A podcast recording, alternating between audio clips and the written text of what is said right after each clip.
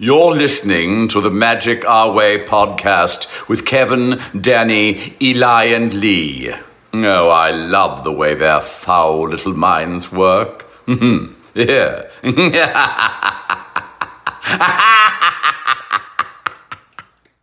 Jumbo, everyone, Harambe! and welcome to another edition of The Magic Our Way. Magic Our Way. Magic Our Way. Magic Our Way. The Magic Our Way podcast. They are truly magical and whatnot.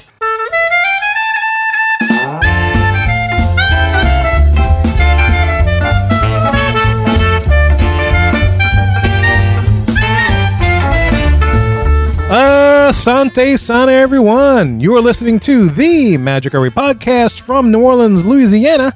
And on this show, we invite you to feel the libation. Feel it, feel it! We are artistic buffs talking about Disney stuff, and this is a show in which every opinion is welcome. MagicOurWay.com is where you can find us for this show. We discuss the New Orleans connection to Disneyland's Party Gras Parade with former Walt Disney Entertainment cast member Michael Maines. And look, this isn't your typical polished, practice Pixie Dust and Disney podcast. No, sir. We are not in the parks every day trying to tell you how the new Mandalorian and Grogu walk around character is doing. That's right, Kev. We're here to drink, talk some Disney, and have a celebration. It's a jubilation. It's a party gras. That's right. So you guys live it up and think it up while we just keep on drinking it up. My name is Kevin, And I'm Danny. I'm Eli. and Lee could make it to the show tonight. He was that close. He almost made it, but we were in the middle of the interview. Yes, we're in the middle of it. It's okay. It's okay. He'll be back soon, hopefully. Hopefully. And we'll see what happens. But guys, look enough of our jibber jabber. Let's go party! Party! Gras.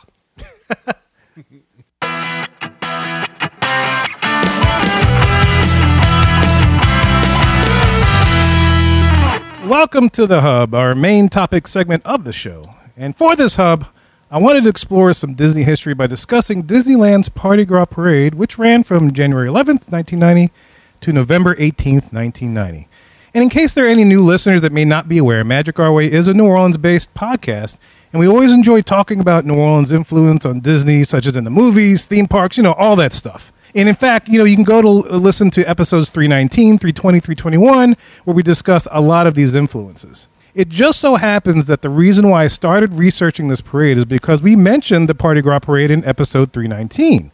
However, we only touched upon its existence and didn't do a deep dive. So here is that deep dive to continue our stories of New Orleans' influence on Disney. Now, in 1990, Disneyland celebrated its 35th anniversary and had a variety of events to celebrate the occasion. But at the center of it all was the Party Gras Parade, which at the time was referred to as the biggest parade in Disneyland history.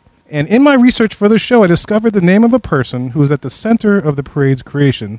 That name is Michael Maines. Sure, since that time, he's done a myriad of live entertainment projects with various organizations, including, I don't know, a little company you might have heard called Paramount Pictures Special Events. you know, but for the purposes of this show and the topic of which we'll be speaking, I want to travel back to the 13 years in which Michael was with Walt Disney Entertainment, where he served as director of entertainment creative development. Before that, he was senior producer. Before that, he was senior show director writer, which is when the Party Gras Parade was created. So, with all that being said, guys, I am happy to introduce Mr. Michael Maines to the Magic Our Way podcast. How you doing, sir? I'm doing great. How are you guys? Doing wonderful. Thank you for coming on. Awesome, man. Definitely Yeah. appreciate it. Yeah, I appreciate the invite. Yeah. Thank you for coming on. And so, uh, just to give uh, the listeners a background, maybe not familiar with your work or whatever else, just a full disclosure, I work at a university as an academic advisor, and I always have the conversations of, you know, uh, the students what they major in college versus where they ended up.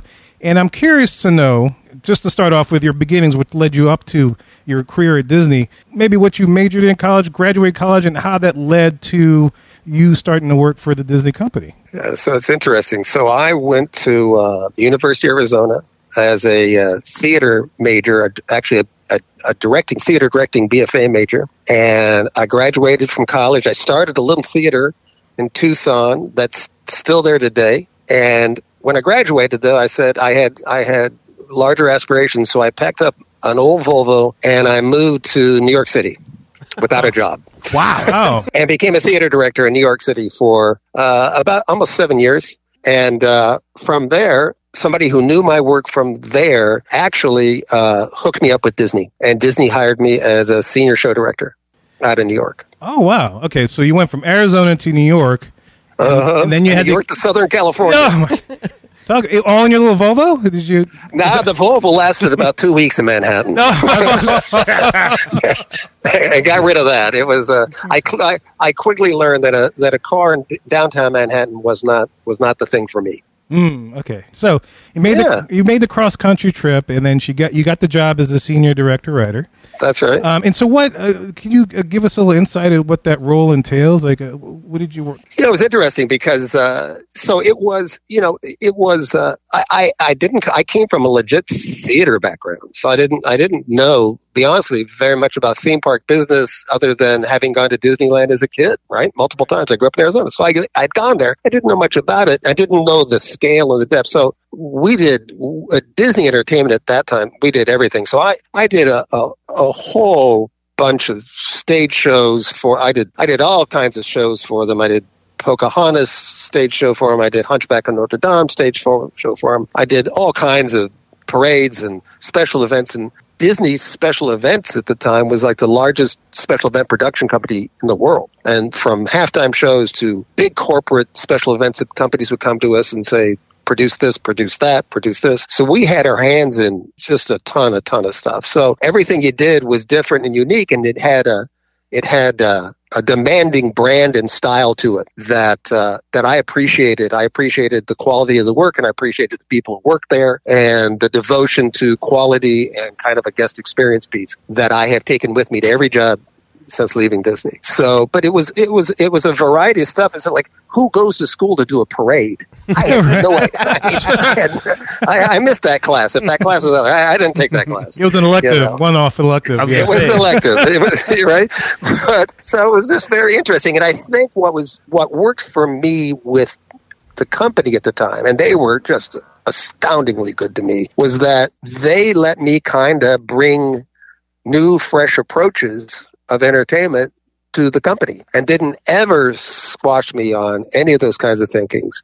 We did, before I did uh, Party Gras, in 87, 88, I was the uh, event creator director for an event called Blast of the Past. And this is when they were doing, they used to do seasonal events that were overlay events like they did a state fair thing and they and they did this blast past thing which was kind of a 50s salute thing. And it was so it was first done in i think 88 and then again in 89 and they were so successful that they just kept doing them. And they were they were like 12 week mini events and they were overlay to the park. All right? Oh. so they'd overlay a theme and a style and entertainment pieces and we do all of that stuff. And so and actually during in 87 i think i think it was 87 it might have been 88 i developed a stage show. This is i'm getting to kind of the roots of party gras here a little bit. Okay. i developed a show as part of main street as part of a blast of the past called the main street hop. And i can remember coming up with this concept and i was actually in jury duty and i'm scribbling away and i have this concept of actually and i'm scribbling away and i'm not paying attention and i'm scribbling away thinking about taking main street and transforming it into one big stage, hmm. right? Hmm. And that had never been done there before. And I'm thinking about, well, gosh, how would I, how would I do that? And it was a different way. And what I, what I, appre- what I brought to the park was I have, I believed my entire tenure there that Disneyland is great on showing you what to see, where to see it. They'll, they'll, they'll have a ride and they'll point you in the direction they want you to see at. But in my experience, memories lasting memories get built in spontaneous interaction and unique experiences, less forced, less directed. Mm-hmm. And so I was always kind of interested in breaking down those walls wherever I could and creating opportunities for guests and particularly kids to interact in some fashion. You you put a kid on at the time you put a kid on Indiana Jones, he will remember that ride forever and it cost 25 million dollars at the time. You put that kid on the side of the road and have him come out into the street and dance with Minnie Mouse, that kid will live will remember that his whole life and it cost you a lot less than 25 million dollars to do. and and those kinds of memories were things that I was really interested in mining and look and going after and breaking down and creating opportunities for entertainment to reach out of the more controlled environment that we had everywhere and create experiences that were that were brand appropriate and were meaningful to people. So I developed this stage, this street show called the Main Street Hop. And the challenge with it was it had to be really long because the Main Street's really long, and it couldn't be like a centerpiece thing because people couldn't see it from both ends. So I created five units that were basically identical and kind of like parade units. And it was static. So it'd roll out and it did this show and people would dance. And it was a whole production number. And Marilyn Magness, who's a been with was with Disney forever and a very talented director, choreographer, right? Choreographed it for me. And we had hula hoops coming off the roofs and we had confetti flying off the roofs and, and, and, and we had Honda scooters scooting up and down the street and oh, wow. big giant jukeboxes and Elvises and, and, and, and probably a cast of about 200, maybe more, 300 probably dancers in that show. And it was great. And it was very different and unique. And we let, and guests got to come in and dance along and parade with us and did all kinds of stuff. So that was that was an interesting discovery, and it was actually the precursor to the Party Gras Parade. Out of curiosity, uh, did you mostly work for productions out in Disneyland, or because uh, uh, full disclosure, we're New Orleans, so Walt Disney World is like our neighborhood park. Was there Yep. anything that you did over there that? Uh, I did, I did, I did some work. I did a, a daytime show out in uh, in uh, at Epcot. Did did work there. Didn't do a lot. Didn't do as a director. Didn't do much work there. A lot of my shows got taken to like Party Gras went to Florida. Party Gras went to so, and I didn't direct them because they go to Florida and other people direct them. It went to Japan. It went to lots of places. When I was several years later promoted to director of creative development, I did creative development for all the parks. Oh, wow. Michael Eisner at the time wanted to centralize that process better. So we did creative development for all the parks. So we did a lot of, we'd like the creative development for Hunchback of Notre Dame came out of Disneyland and got produced at Walt Disney World, if that makes sense. So Yeah, that's, absolutely. but- but- yeah. So that's how that kind of worked How was Michael Eisner to work with? he was great. He was wonderful. He was, you know, it was interesting. So I joined the company. It was, uh, I was so excited to join the company because I had read an article. I was in, in New York and I read an article about, it was in Time magazine about sort of a, the golden years renaissance at Disney. And it was about Michael and Jeffrey Katzenberg and Frank Wells. And they were really a unique, and I worked with all, all those guys pretty closely. I ended up being the lead presenter of creative to Michael and executives of entertainment Oh, stuff. wow. And Wow. and it was when Frank died way too early and young in a horrible mhm, absolutely, yeah. accident, right? Mhm. Uh, you know, it, it kind of it, it lost its mojo a little bit, and Michael tried took on, and then and then we lost Jeffrey, and that got kind of unpleasant with Michael Ovitz coming. in. There are lots of things that didn't kind of work out. It just lost its yin and yang a little bit, and because that's what they were, they were this perfect balance of creative and financial and operational to each other. So he was great. When when Frank passed and Michael tried to take on more and more, some things got a little out of balance, I'd say Okay. and and asked him to do too much probably and asked him to do stuff in areas that that he did some things not as well as he did other things but as far as i'm concerned he was he was always great to me he was a good guy and he and he listened he was smart as hell and and he was very creative and uh you know, he'd look at me and I'd sit across my, I'm pitching my idea and I could tell when I had him and I could tell when I didn't have him. He'd just kind of look at me. And then he'd tell me, Michael, don't pitch me. I know you can sell me. Don't sell me. Just tell me the story. Oh, Oh, wow. I oh. just had to okay. just, all right, all right, I'll just tell you the story. so I told stories. I was a storyteller. And that's where I really ended up having to do it. Just tell me the story. Yeah, the Michael Eisner area, era is kind of where we grew up as fans of Disney, and I just remember every year there was something new, something special, something spectacular happening at a Disney park, and he That's right. he just made That's it right. so fun. Uh, he's he's the one that I remember the most fondest, like being excited about uh, what was coming to Disney under his stewardship. Well, he was the one on the TV shows. Yeah, absolutely. Yeah. he was the guy, you know, and he was, you know, it's so funny. So I got in trouble because, like, you know, so So uh, you know, we had a we had uh uh the original petting zoo got expanded because Michael's kid loved the petting zoo. then I had the un, you know the enviable duty of tearing out the petting zoo to put the Hunchback of Notre Dame venue there. Oh no! You know? no! Yeah, he bought the Mighty Ducks because the kid was into hockey. You know, so there's there's all these linkages that I appreciate that were very kind of Disney esque. You know, very family oriented. The reasons he did things, he trusted his gut and his family and those things around him to make decisions. But they were always he was never shy and he was a risk taker, and I always appreciated it uh, immensely. He, you know, he never, with me at least he had other people to do it, but he, he never, you know, uh, counted us. He never, you know, he never did any of that stuff. If the story was interesting and compelling and and was good for guests, it had a good shot of uh, of uh, happening. That- That's that's great to hear because you know we're in our late forties or so, and, and here we are doing a Disney podcast. But I think it has a lot to do with what we grew up with, and you know the stuff that Eisner put through, and and Mm-hmm. Yeah. just it just Yeah. developed that feeling, and it just stuck with us. It's- Yeah. Yeah, yeah, yeah. I, I, I agree, and I and I, you know, and not to you know not to talk out of school. You know, when he left, you know, this isn't a secret. You know, I, I, even while I was there, I watched different executives come in and watched some some policies and dedication to what I would consider sort of brand essentials. You know, change a little bit and.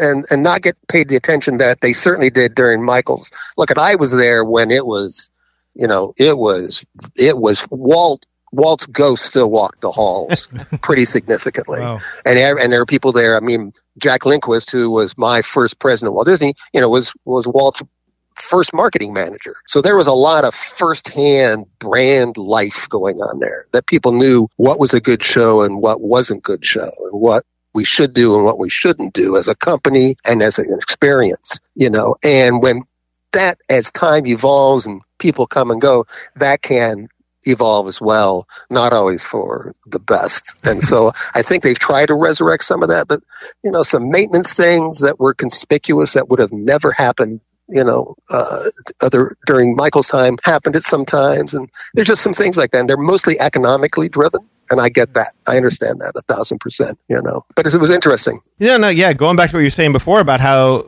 there's very few spontaneous moments anymore. Now to go to Disney, I mean, it, you everything is just so regimented and scheduled and so uniformed, and it just it's Static. it sucks the fun out of it when everything's so. You got to book this in advance, you got to do that in advance, and so there was a lot more when you. Again, under Michael, I just remember you showed up at the parks and you just did it. We were growing up. Yeah, Improv. And Well, so- plus we had, you know, we had guys. We had so much live entertainment. Yes, I mean, yes. that- We had we had Everywhere. live entertainment. Mhm. We had Videopolis. We had Carnation Plaza. We had the Golden Horseshoe. We had atmosphere talent everywhere. We had bands. We had all. There was entertainment rolling. Two parades a day. We had entertainment rolling everywhere, and that, and also we paid attention to what I call negative space. Negative space isn't a boxed attraction, isn't a ride, isn't a place where you're going, or even a venue for entertainment. It's those neutral spaces that you take a breath and you experience. And sometimes you can find spontaneous entertainment surprises that you didn't expect in those spaces. Those are really, those are the gems Yes, that make, that make those memories feel special. Yes, absolutely. Right? Yeah. Preach. when you go to Disney World, Yeah, like preach. the characters when they show up, it's it's printed on a schedule, and you just have to be there when they are. I remember the first time I took my daughter to Disneyland, we happened to walk by the wishing well, Cinderella's, Yeah. I mean, Snow White's wishing well, and out pops Snow White. Right, Right. there in front of my daughter, and my daughter's jaw just hit the floor, and took a picture right there, and it just happens because there's no posted times when characters will show up at That's Disneyland. right. It just works out. That's magic. That's the magic. Yes. Yes. One thing I wanted to ask you, uh, you, you were talking about, you know, all the wonderful people you got to work with and all the different shows y'all were doing. I was just curious if, if there was ever anyone you got to work with at Disney where you kind of had to pinch yourself because you couldn't believe you were working with this person, like uh, whether it be a celebrity or, or somebody at the Disney company for years and years. Uh, is, is any names pop out? You know, I, I to be honest with you, there there wasn't like that. I you know, I wasn't because I come from New York. I wasn't really kind of that much starstruck, and I didn't know Disney. You know, I didn't I wasn't a Disney fan at the time. I was an employee, and these are people I worked with. Now, since you know, I I realized that I was working with a ton of giants, you know, and a lot of people, particularly the Imagineering. You know, I, t- I worked with Tony Baxter for years. Oh, wow. He's famous. He's a famous guy, right? Oh, And I wow. worked with yeah. him- I worked with him all the time, right? uh, Eddie Sotto, you know, I still talk to Eddie Sotto. He's a famous guy. You know, there's a lot of those famous guys, and I worked with uh, some of the big seven, and you know, those guys. I, you know, I worked with Roy Disney Oh, uh, cool. a lot on uh, on some projects. You know, I worked with. I'll tell you the the biggest, the person that got my attention the most was uh, that I was starstruck by, and I wasn't sure what to do about it. So Michael had a deal with uh, George Lucas, and we were going to do a large Wild West show, live Wild West show in in uh, Frontierland, and it was at the time that George was doing Young Indiana Jones, which was a TV series, I remember it. right? And Yeah. so I was in charge of directing that show and producing and creating that. Cre- basically, at the beginning was just creating that show, and it involved going to uh, Skywalker Ranch,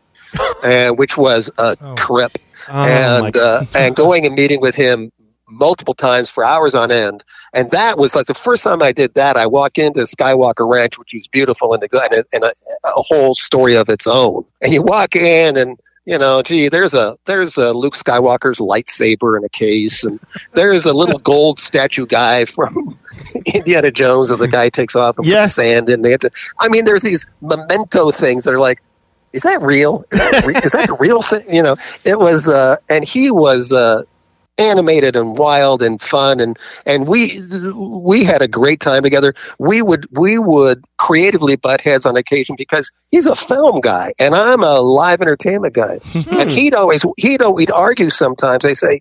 George, this is a 3,500 seat theater. We can't take close ups because he'd want to do something and say, well, yeah. And then, you know, we watch Annie's face and she's doing this. And I say, yeah, let's, let's surround her by eight ropers and a couple of horses and it'll be great. But, you know, but, so we were, it was funny trying to work with a film guy who had at his disposal those abilities, trying to get him to, to sometimes argue the sensibilities of a big stage show. Very Yeah. fun. Because he's used to controlling the viewpoint. Yeah. Yeah, whole different viewpoint. So I, I was I'm curious because I saw this when they when you know they used to do these premieres for the movies like Hunchback of Notre Dame. They held that premiere Yeah. here in the city and, and, and the Superdome, and I was there.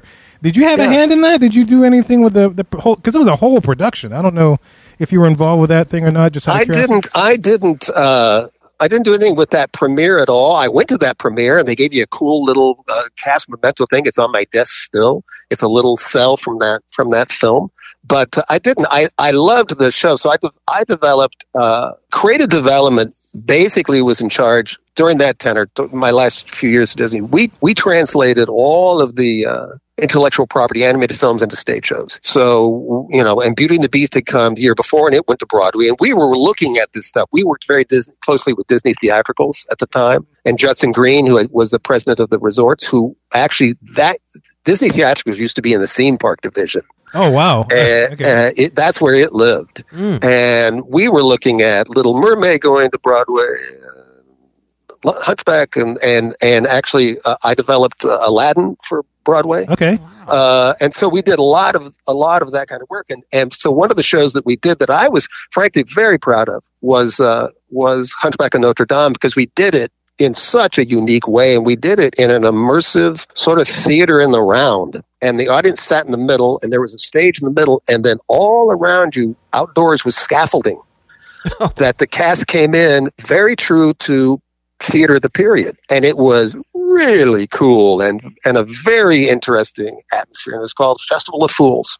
And uh, so I, I was very involved in that and that concept went i think to every theme park i think uh, i think it went to paris i know it went to florida uh, i'm not sure where else it went Yes, I remember Festival of Fools, like in the Yeah. guidebooks. You know, Yeah. they promote that and everything. I remember seeing that when I was younger. But um, okay, so you said you were at the Hunchback of Notre Dame premiere here in New Orleans. No, no, I wasn't. I was the one out, out here in LA. So when they do these premieres, they'll do they they don't do premieres. They do cast uh, cast uh, showings, and so they had a big giant. Was all the cast members get invited to a exclusive screening, and this one I think was at uh, at uh, Disney uh, at the Disney Studios. Oh, okay, cool. Mhm. All right. It's cool. So let's let's talk about New Orleans and and just as full Yeah. dis- full disclosure. So we're our byline is artistic buffs talking about Disney stuff, right? So Yeah. Danny and Eli, they're visual artists. Uh, myself, a performing artist. I'm a musician, so I've I've run into Disney theatrical as a local musician a lot as they come to town and they hire local musicians, which is I'm thankful Yep. for. Uh, we all understand that it starts with some kind of inspiration. I'm talking about Party Gras here, and I read in the LA Times uh, that it said that you were inspired by your visit to our Mardi Gras, and I, I, I want to know a little bit more about that. All right. So, so the story with that is that it actually is a little slightly different genesis. So, at the time, Jack Lindquist, who was not the very recent president of Disneyland, had just started a thing called the Pigskin Classic, which was going to be the kickoff collegiate bowl gamer of the season. Right. And uh, that lasted a few years. And this was like the first year of that, I think. And he wanted to think, look at the possibility of creating a parade around Anaheim that would celebrate that event and it become like a week long event, Anaheim based, Disney sponsored event, all kinds of ancillary things associated with it. So we said, well, let's do this. Let's go to New Orleans Mardi Gras and see what they do and let's see how it feels and, and operationally look at it and how it works and, and see if there's anything to be learned from that. So, Vice President of Entertainment, Vice President of Marketing, and I go to New Orleans. I'd never been to Mardi Gras or New Orleans at that time before. Been since been several times, and uh, it was amazing and cool. And we learned a lot about how that city does special events better than any other city I've ever seen do those sorts of things. I still tell the story about I was there uh, on Bourbon Street the night as soon as it closed just to watch how it worked. And I'd never seen a street clean up so fast. It was a miracle. it was, I've never seen anything like it. You know, the maintenance of it and how that operates and how it functionally worked. It was just astounding to me. But anyway, so long, what happened there was, so I, I'm, I kind of broke off from them because they had some more operational interest and I had to sort of, I'm just trying to soak in some stuff. And I'm sitting there watching, and we went to the Bacchus Ball and we went to something else. I'll tell you a story what was interesting. This is what the newbies we were. So we get picked up uh, in a car and we're coming in, and our driver hands the three of us, we know nothing, hands the three of us this spray painted gold coconut. Yes, yeah, Zulu coconut. Yeah, And it's like, okay, great. Thanks very much. and, and he made a big deal about it. It's like, okay, well, there you go. Spray paint. And little do we know that this is like such a cherished uh, thing, Yes. right? yes, sir. And it was, we had no idea. You know, that was our first introduction. Like, huh? Well, I wonder what this is. But anyway, so we so we did a we did a lot of wonderful things and saw beautiful entertainment. Went to Blaine Kern's and saw his amazing warehouse and all of his work. It was just great. But when I was on my own at one point, I was at some side street somewhere, and literally it wasn't so much a float that gave me this huzzah. It was a marching band. And so what happened was here, here's this parade moving through, and like parades do on occasion, they congest and they have to stop and they wait.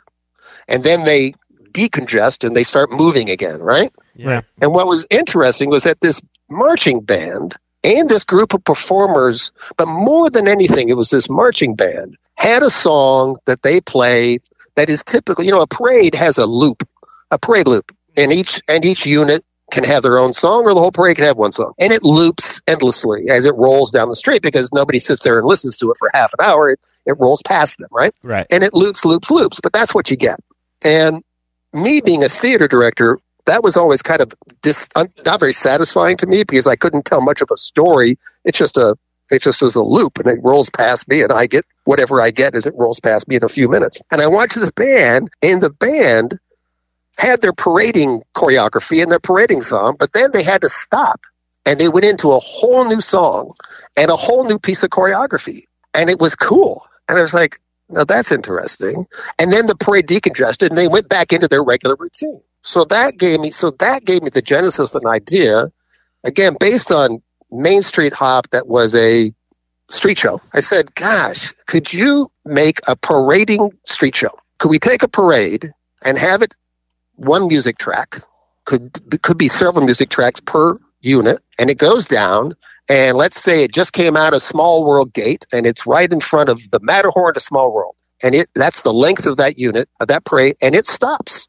And when it stops, it goes into another whole musical number a production number, if you will. Just think of it that way. Like a four minute production, choreographed production number that can be interactive with guests, can move in ways that a parade can't move because it's sitting still now. Now they can choreograph between units, they can move about, and then at the end of that number, we go back into track two, it picks itself up, moves on, sits down around the hub, does the same thing, picks up, moves itself down around Main Street, does the same thing.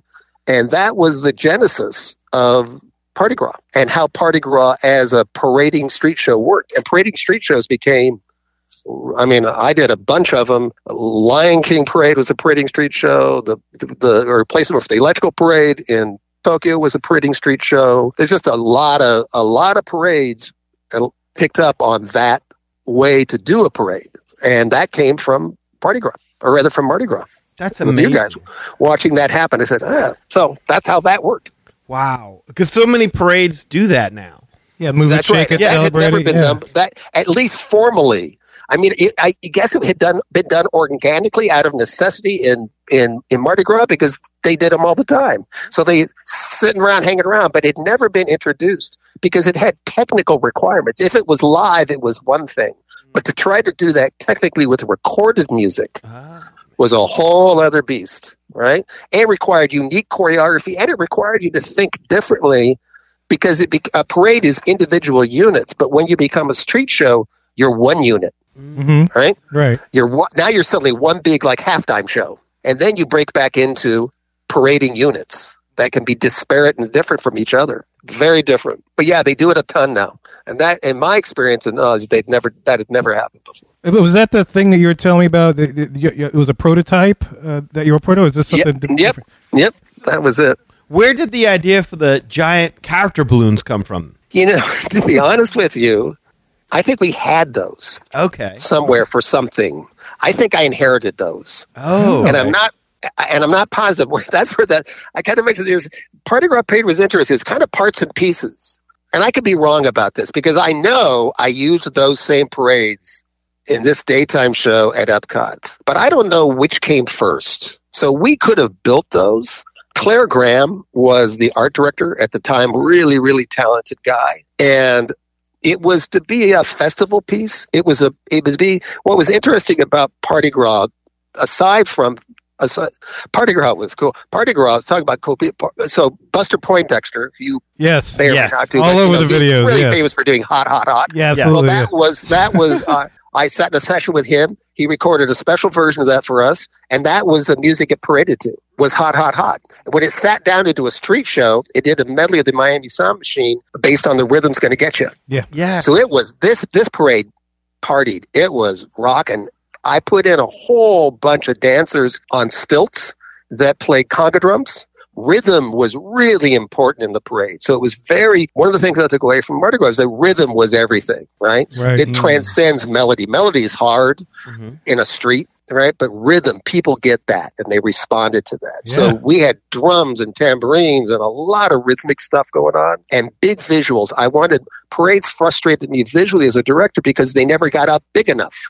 You know, if you're standing on the street and you're two back, great. I can see Cinderella up on the second tier of a float, but I can't see the dancers half the time unless I have my kids in the front row. So I put people up on stilts. I put people and I grab people and I and wherever I could, I try to bring guests to participate in some small piece of choreography, whatever it was. Or we would have characters meet and greets along the side because I could just tell I had young kids at the time. My kids grew up at Disneyland. And so I just could I could filter what would they think was cool through that. And I just Nice. did it.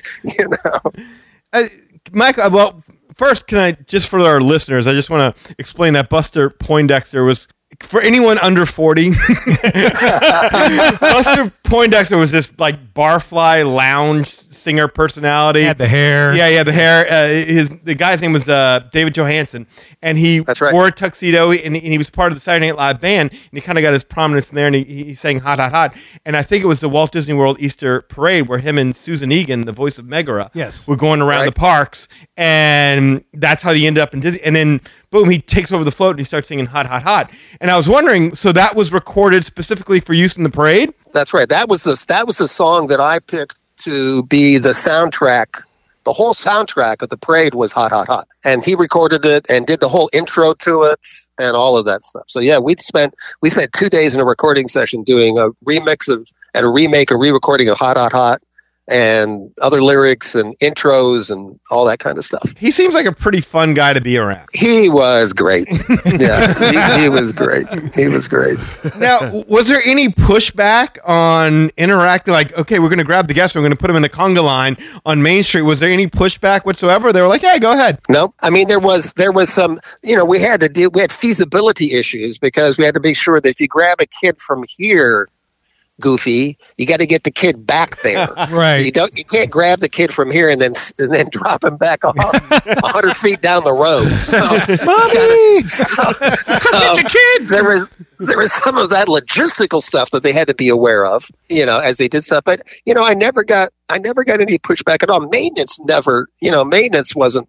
I wasn't I wasn't real popular with them because I had a penchant my entire time at Disney of shooting off a ton of confetti, Yes. uh, and and they weren't happy with me for doing that. yeah.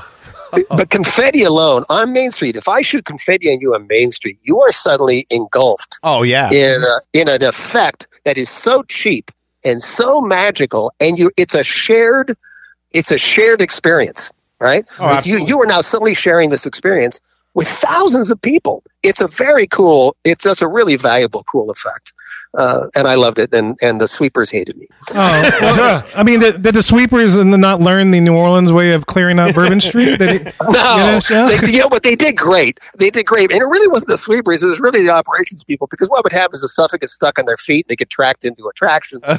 all over the place. There's that. I, Yeah. you know, the VP of operations say, "I found mylar uh, confetti in my office today."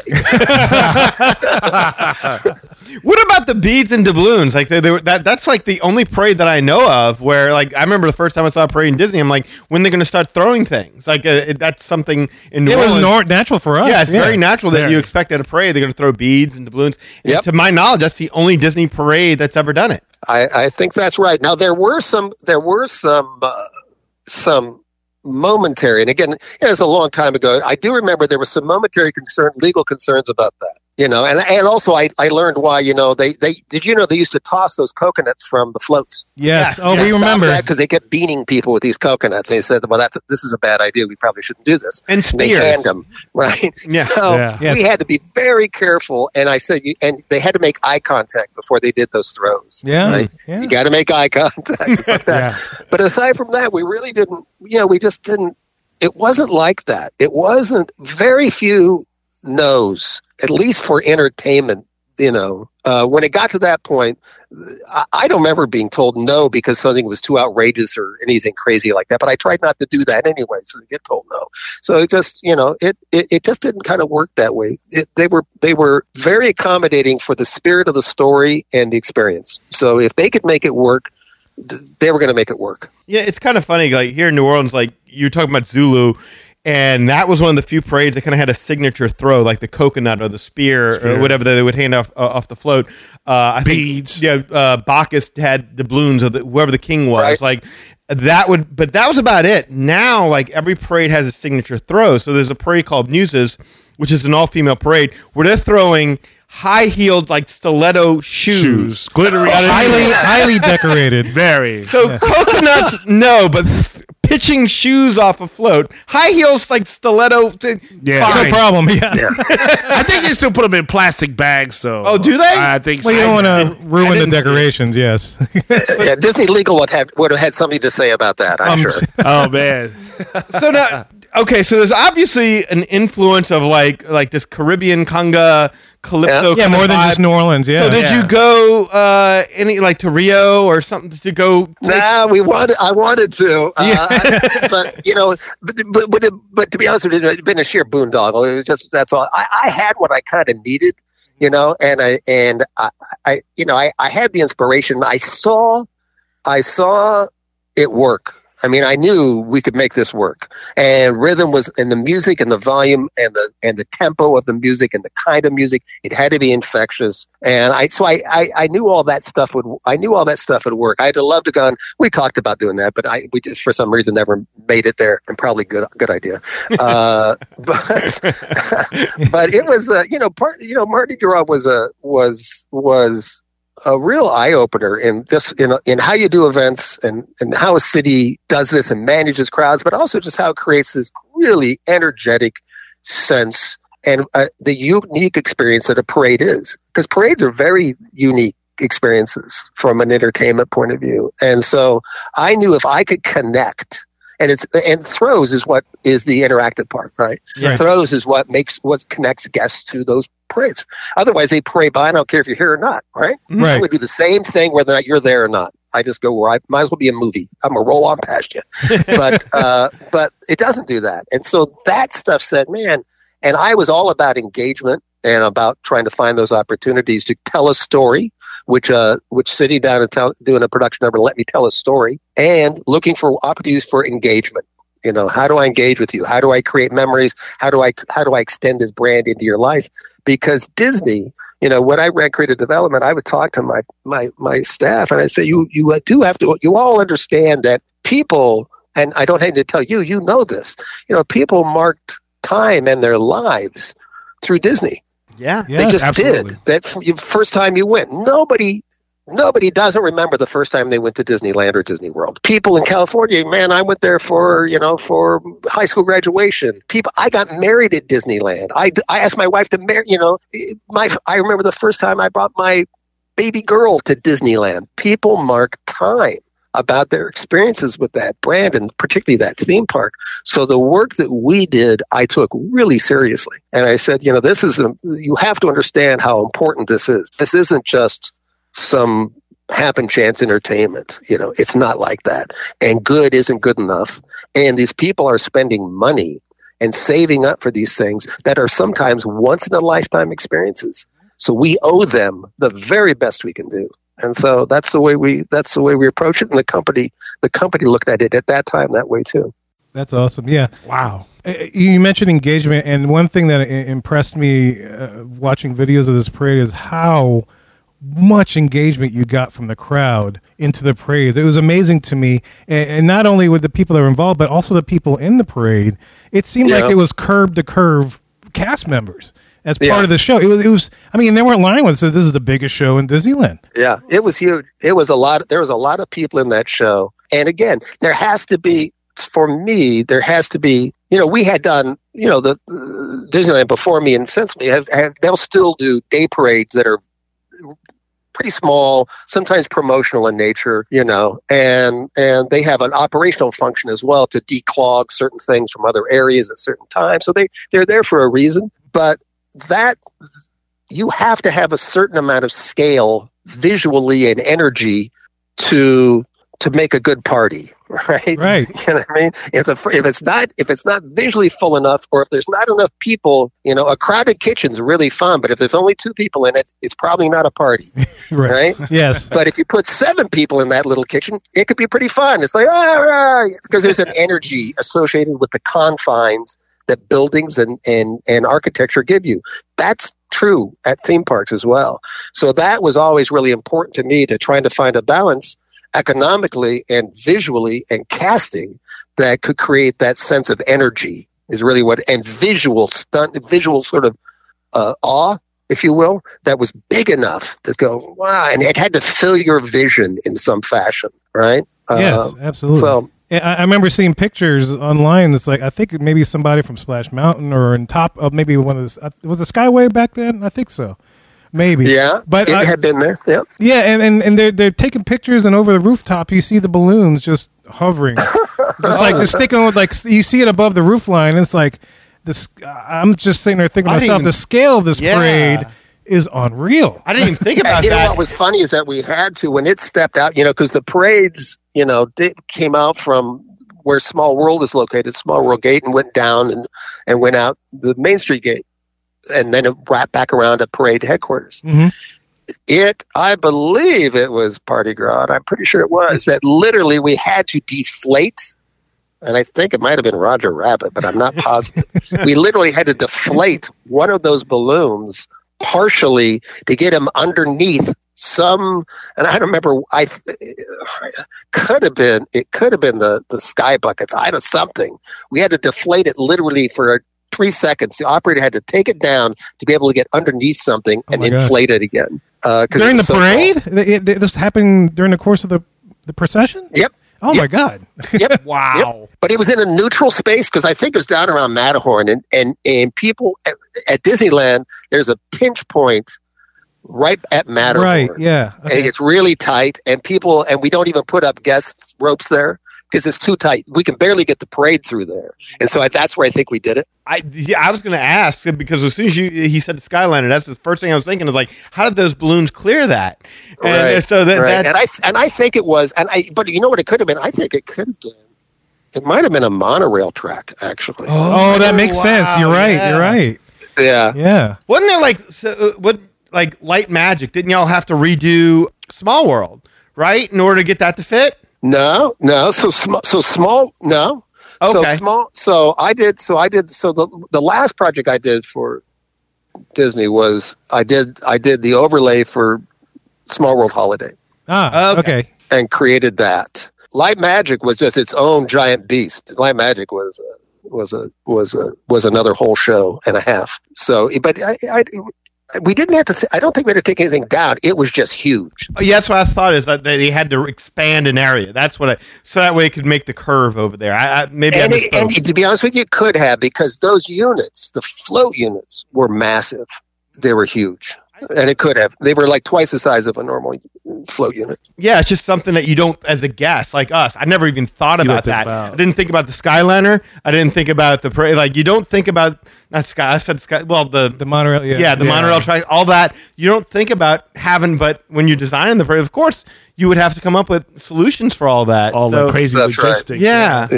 Yeah, there's a lot of there's so much technology involved in those shows. It's just uh, it's astounding, and lots of it is groundbreaking technology that that is not mainstream at all. A lot of it was audio based. You know, just the way the wireless systems to get into audio and the bricks that controlled effects and all of that stuff. It was and embedded in the street and. It was uh, really talented, complex technical work.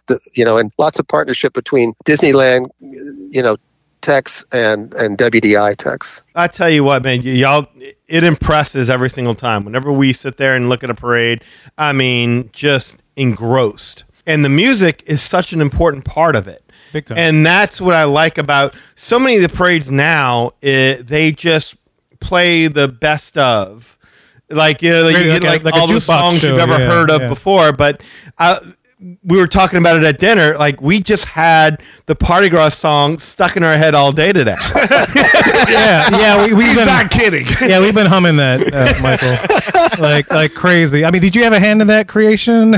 Sure. Yeah. Okay. So Bruce Healey and I, so we worked on all of that. Like, so we did original music for all of our shows, for all of almost all our parades. Light Magic was all all ori- we did all that stuff. Mm-hmm. Now for Lion King, Lion King was a was a was a parading street show, and it used two songs from the movie that did that. But lots of times they would parading. So Bruce Healey was the musical director, composer, really, really, really talented guy. Very unbelievably talented guy. And we went, we actually would go all over the world recording 64 piece symphonies for stage shows. You know, we would go to Ireland, we went all over the place recording great big symphonies for these soundtracks for all the stage shows had big, huge 64 piece orchestras. Every one of them, all of them, Pocahontas did, Lion King did, uh, Hunchback did. They all had big, you know, that parade did. So these are big, big recording sessions. And Bruce composed 99% of that work. He had some guest artists, like there was a guy, uh, the guy who did my score in, uh, for Epcot was a guy named John Debney who went on to be a very, very successful uh, film composer. And, uh, you know, so it just, you know, Disney is a, is a, is a great place. It's one of the few places I know of because I have so many musician friends that you can actually retire from being a musician because it employed or used to employ so many musicians. you know. And so it's a place of music, and there's lots of talented people that want to work there and uh, play there and uh, and spend years playing there. Long time. So yeah. So yeah. So when, we would we would literally you call it routining. We would routine out and a a stage show. If I'm doing a stage show, I'd routine it. And so we would do a basic composition, say, you know, we're going to, this is the length of time I need it to go. I'd like it to go into the bridge here. And then we would go back over it and routining it would mean we'd add effects pieces to it. I'd add sweeten it with, you know, I've got a, I got a gag here. I need some drum cadence here. I need a, you know, I need whatever. I, I need a cowbell right here. you know, but whatever, you know, or I need a, you know, I need an explosion right here. You go back and you routine it based on what is going to happen because you have to choreograph this whole thing out because you're in the studio now. You know, you don't want to go back in and have to routine something. So I'd work with choreographers and myself and Bruce and we compose things that did that from stage shows to parades or everything. So they were very intentional what they were going to do and how they were going to do it. Yeah, a lot of what you describe sounds like my rehearsals whenever I get booked for musicals and stuff. It's like, Yeah. oh, I, at this time, I, at this comedic bump, I need to hit, get a cowbell here. I need this. well, that's right. That's right. I need a hit here. I need a hit on this bar, and uh, and that's how it went. Right. That's And I need it louder and slower and softer. And you're going too fast now because the kids can't maintain this pace because they're marching down the street for two miles. So Right. you know, So I got I got a question for you, and you probably don't even remember this, but I, I watching the parade back. The beginning of the parade features a, a- pretty uh, unique band. Uh, they had tubas and trombones and trumpets and drums, and kind of like the instruments you'd associate with a Mardi Gras parade, like the big brass Yep. band kind of thing you would see. But they wore armadillos on their heads. They had an armadillo drum, remote control armadillo. They were n- all armadillos, and they handed out these honorary membership cards that referred to them as the extremely secret royal eternal fraternity of it was the fratella. It was the fratella. It was the fraternity of armadillos. Oh wow, you do remember this. I, Totally. I've never seen them before or since or anything. Can you shed some light on Yeah, they were so great. So so that was an improv group that I hired in 87 from San Francisco called the Fratelli Bologna. nice. And they, and there were four guys or five guys. A couple of them kind of came and went, but super creative, super talented. And I hired them in, I guess, 88 and 89, something like that, whatever Blast the Past was, to be Streetmosphere improv performers. And they did, they were brilliant. And they did sketches and they do props and they do, and it was all street based improv. So we set them loose, we set them free to do some presentational stuff, but 90% of the stuff we we set them free on guests. And and that's what they would do. My my first time I went up to interview with them and to and interview those guys as potential working there. Mhm. They put me to work. They had a gig at the San Francisco Aquarium, and they had a gig where they were an Italian film crew. And Oh, my they were working this private party, and they it was like oh classic, and they all had different roles, and you know, and I was the sound guy. I was the deaf mute sound guy. That's new. and I had a boom mic, and uh, we're walking around, and you basically just harassed guests, and they were geniuses. They were so great at it, and so uh, they were there for probably three years, off and on for a long. I kept them around for a long time, Wow. off and on. And I, for, I, till you mentioned, them, I forgot about the fraternity of the armadillos. Sure, they had those armadillo hats. They had little, little cards that they gave out, Yes. membership cards. Yeah, mm-hmm. You you can still find them on and, I, eBay. and I have no idea where that came from. That came from whatever. I have no idea where that came from. wow. I really don't. But I know that we. But that was that wasn't unique to the parade. They were in the park doing that as well. Okay. So they Oh, okay. they they were in various lands doing that and engaging guests and getting them to become members of. And you had a little. Uh, pledge you said or something you had to like uh, i can't remember something that was participatory uh, with these knuckleheads and uh, yeah they were they were very funny really really really funny because so much that's in the parade, like you know, there there there are parts in the parade where you see the jester, the Mardi Gras jester, Right. you see the Yep. Mardi Thank you for Gras. Indian, uh, like, uh, like yeah, the uh, headdress, feathers, Yeah. kind of like a peacock. Exactly. You see so much of carnival mixed into it, but the armadillos, I'm like, what's the damn connection with the armadillos? I don't- random, completely random. Uh, nothing to do with anything. I think they were in the park at the time, and I don't know. no, I they, know they were great. They did a good job leading off the parade. They were getting people excited. Like, But you know what it was? I'll tell you where that inspiration came from. Okay. So I I was a huge fan of early Cirque du Soleil. Oh, nice. wow, yes. And Cirque du Soleil's genius in the early, early days before they became a fixture in Vegas was that they always had clowns warm up the audience. Yes. Yeah. Always. And that's why I used them in that way. So they were warm ups for the parade. I mean, it was brilliant. It set the stage for engagement right off the bat. And it was fun and it was engaging and it was just silly and, and cool. Yeah. No, Oh. perfect. Absolutely perfect. uh, man, Michael, it's it's been a really awesome time talking with you, man. Uh, maybe we can have you back on to talk some of your other projects. Like I, I saw in your portfolio, uh, World of Color, a Golden Horseshoe Revue. Maybe we can get some stories about your Sure. fun with all that in the, in the future at some point. It'd be, my, it'd be my pleasure, guys. It was fun. Yeah, Yeah. absolutely, man. Had a great time having you on, man. I'd love to talk about light magic because I, I, I don't believe that that one gets its due because I've, I've I've heard people talk ill of it, but I've watched it. I honestly, I was I was. I hadn't made it to Disney. I got to get older and make my own money before I could travel to California. That's true. to Disneyland. Yeah. Uh-huh. But I remember catching it online and being like, I don't understand what the deal is. So I'd, I'd like to talk to you about that too uh, one day if you. No doubt. That that has a that has a that that's that's almost a soap opera. That that show. Oh my god! Oh, that sounds good. a multi-chapter book. That maybe. yeah, we'll have to. Maybe we'll tease tease, and maybe we'll hear Yeah. that. I hope so. Sure. Yeah. because it's it's like uh, the way those floats look in Light Magic. It's like that's what our Mardi Gras floats look now. Oh my gosh. With. I'm, Yeah. I'm looking at the video. I'm like, wait, that looks like our parades now Yeah. with the fiber optics and all that stuff. So I think that'd be a, a great discussion in the future if you if you want to come That'd be back great. on. Absolutely. Just let me know. We'll, Yeah. we'll do it. All right. Thank you, Michael. I appreciate All your right, time welcome. so much, man. All right. And you have Yeah. a great Thanks, night. guys. Have Thank a good you. one. You too. You too. Bye. Bye. Well, guys, we hope you enjoyed that discussion with Michael Maines, man. Really, really awesome manager. Really awesome. Oh, so with much him. fun. A lot of fun. I look forward to having him back on just to tell us more stories. I could listen and talk for hours. man. Yeah, I could too. Yeah, I- there's a lot of things that he's done that I would love to hear. But look, uh, let us know your opinion about the show. If you have any questions for him, you can get in touch with us to share those opinions or questions through the following ways. Shoot us an email at show at magicourway.com or call or text us at 115 weekend. That's 115 Oh, weekend. 669 4226. I almost got him that time. Yeah, no, Had him yeah. talking. My timing Almost was almost got off. him. That Almost. close. That, It's skosh. I was a little late. Timing one of wise. these days. One of these days. you got it. Um, so, we- of course, we have a couple of guys that do things outside of the podcast. Number one, uh, if you want to book a vacation, um, you could do it through Lee of Magical Moments Vacations, which uh, is a platinum earmarked Disney travel agency. So, if Disney loves them, so will you. Make sure you book with Lee today by shooting him an email at lee at magicourway.com. A portion of every booking Lee makes goes to support Girl Power to Cure as well as the Magic Our Way podcast. That's true.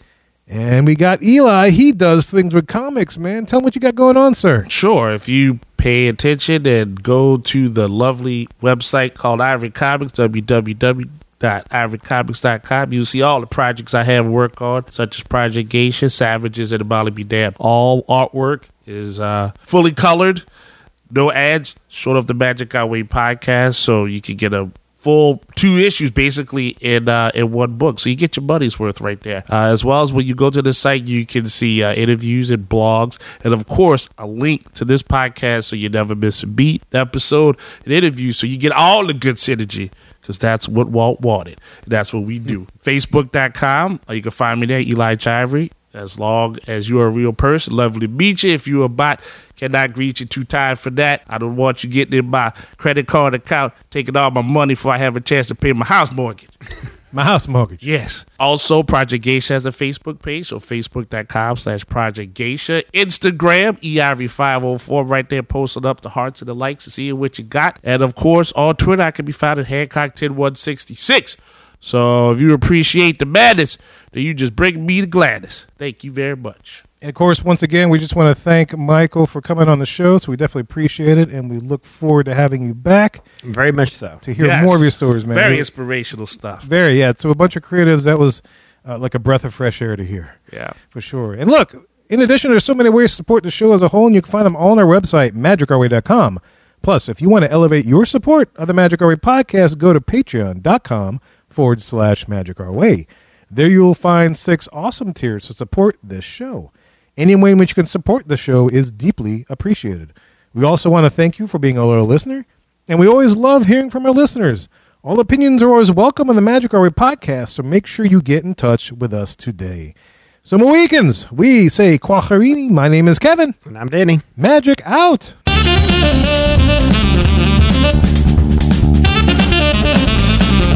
I have every intention of eating those bananas for breakfast, but I still somehow end up with tacos. No one can resist the magic and the mystic music of the party gras.